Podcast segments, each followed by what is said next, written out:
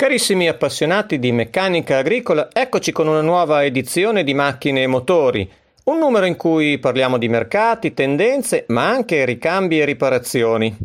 Partiamo dall'inizio con un aggiornamento sulle fiere e sulle tendenze future per questo settore importantissimo.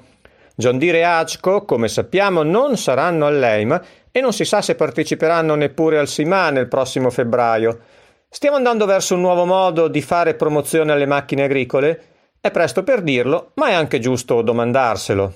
Dopo aver parlato a lungo di trattori, diamo ora voce agli attrezzisti con Giovanni Donatacci, direttore della filiale italiana di Kuhn, il quale ci spiega la strategia per far fronte alla concorrenza dei grandi gruppi trattoristici, non escludendo che in futuro gli attrezzi si venderanno anche online. Per i nostri reportage incontriamo invece il Consorzio Agrario di Cremona, concessionario Case IH che scommette sul noleggio e su un'accorta gestione dell'usato. Ma a proposito di usato, abbiamo dedicato il nostro approfondimento mensile proprio alle macchine di seconda mano, cruccio e delizia di ogni concessionario. Analizziamo i canali di vendita tradizionali e quelli innovativi, a cominciare ovviamente dal digitale.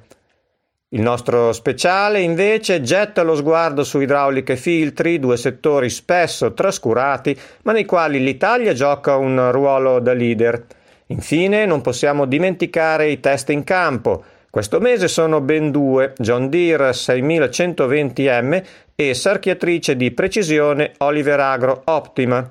Le consuete pagine dedicate alle macchine d'epoca e un approfondimento sull'orticoltura concludono il numero 5 di macchine e motori agricoli. Non ci resta che augurarvi una buona lettura.